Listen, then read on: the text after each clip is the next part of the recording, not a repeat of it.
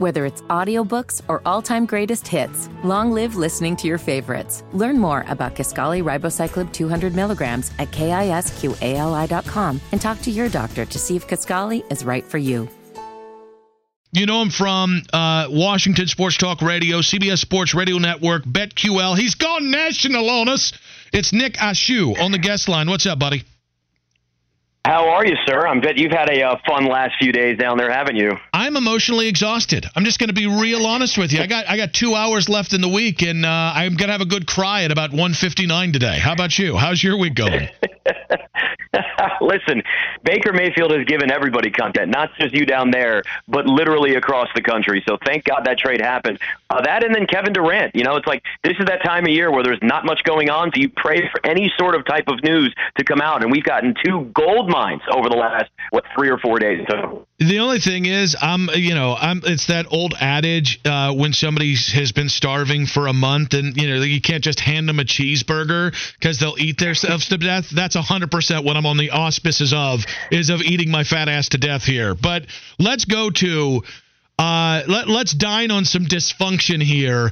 Dan Snyder uh, the, one of the reports that has come out with this latest thing, with Congress investigating him for just an awful toxic culture in Washington, was that uh, even though they hadn't been able to serve, serve him and get him before con- Congress, he had um, he had offered to like zoom in, like be like appear before Congress in Zoom, which is the ultimate billionaire move. I'll just ask you: is is Dan Snyder going to survive this? I don't know anymore. Like there have been so many things over the years, let alone what we've had recently, that have told you, well, there's no way the NFL can keep this guy around, right? There's no way that this. Oh no, they still. Oh, you've only fined him ten million dollars. Oh, Roger Goodell thinks that's enough. Oh wait, now there's more. Now there's more allegations. Here's the thing. I've been convinced over the years that the owners love Dan Snyder, not because they like being around him, but because he makes everybody in ownership around the NFL look better compared to him. Like he's the guy that when you're dating somebody and then she's got a sister and her sister's dating a complete idiot, you automatically look better to the family. That's who Dan Snyder is. But the question becomes is this finally enough to push him out? And it all comes down to the actual owners doing it.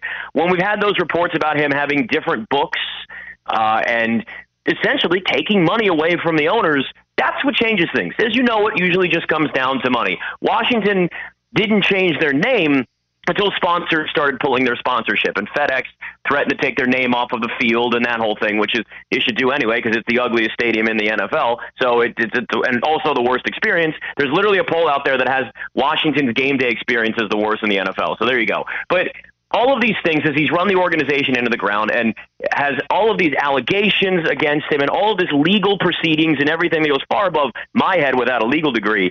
I, I still sit here and say he's like he's Teflon, as most owners really are. And I don't know for certain whether he's going to be pushed out or not. And that's the scary part about all this. What's crazy about this is like I, I Jack, you know, uh, Dan Snyder took over for Jack Kent Cooke, who was let's just say not a great human being. And uh, and then he took over for the guy that took over for for George Preston Marshall, who was uh, in favor of racial segregation. So like.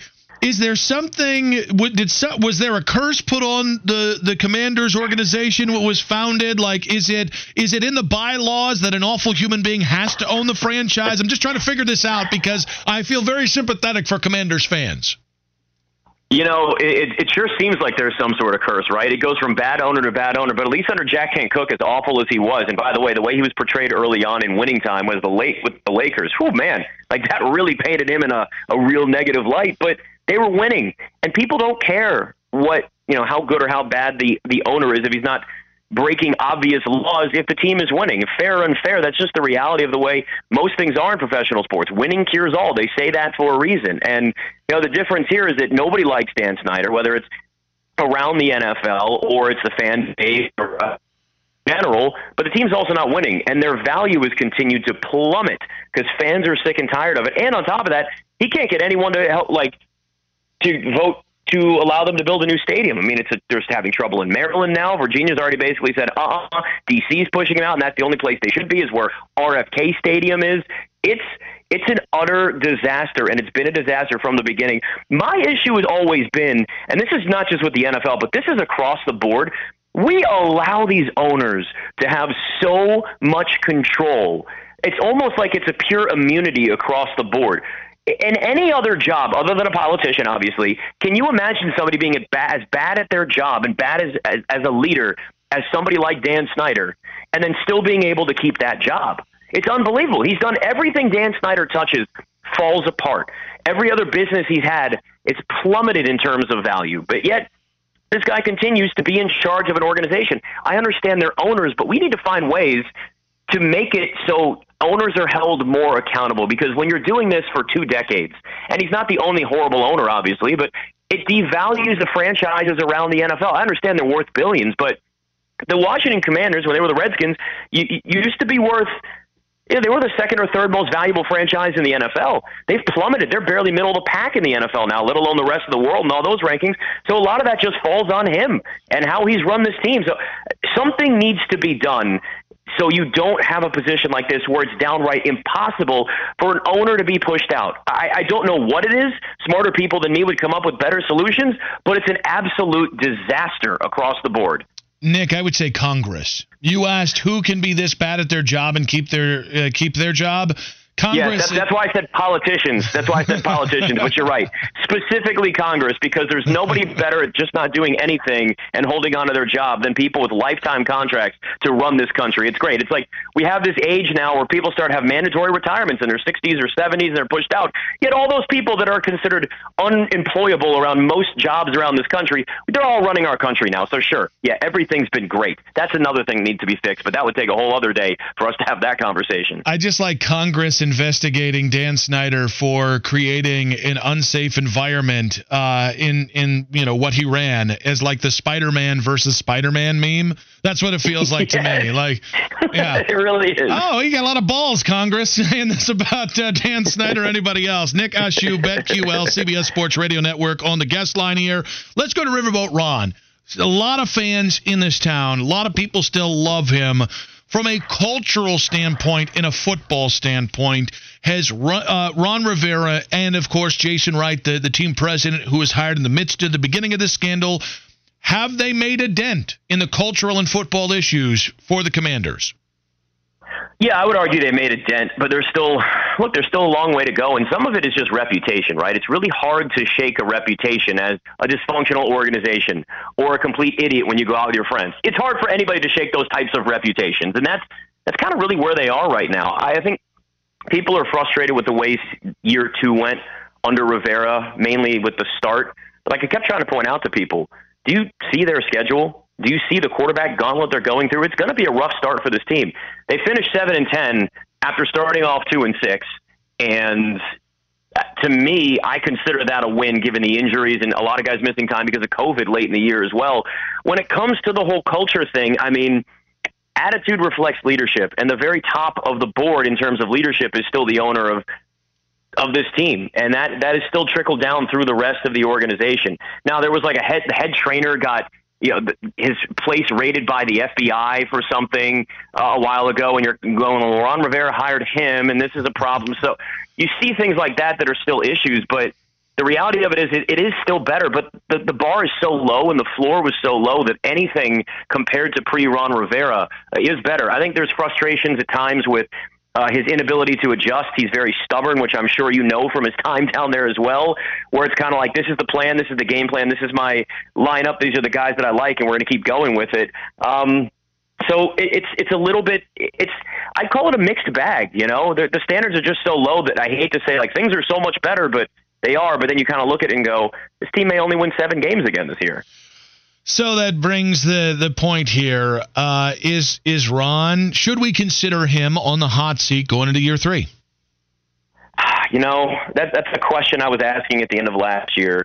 I would not. I certainly wouldn't put him where Matt Rhule is, but I would say that his seat is slightly warm. At least one butt cheek is feeling warm right now. You know, the seat warmer in the car has just started to warm up, but it's only on two dots, so it's just getting to that point. It's not hot, but it's warm for him right now. Uh, you know, you I always wonder too, and it's the same thing going on for you down there. You know, with Matt Rhule, where it's like if you don't have your franchise quarterback, how much leash leeway do you get as a head coach before it's finally like you've had all your chances, we can't do this anymore. Like Carson Wentz is an upgrade over Taylor Heinicke, great. But we know Carson Wentz can be really good, and Carson Wentz can be an utter disaster.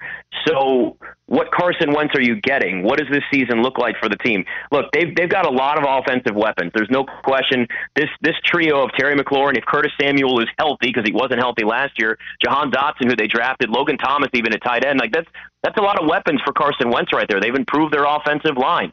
But you know they did they did lose.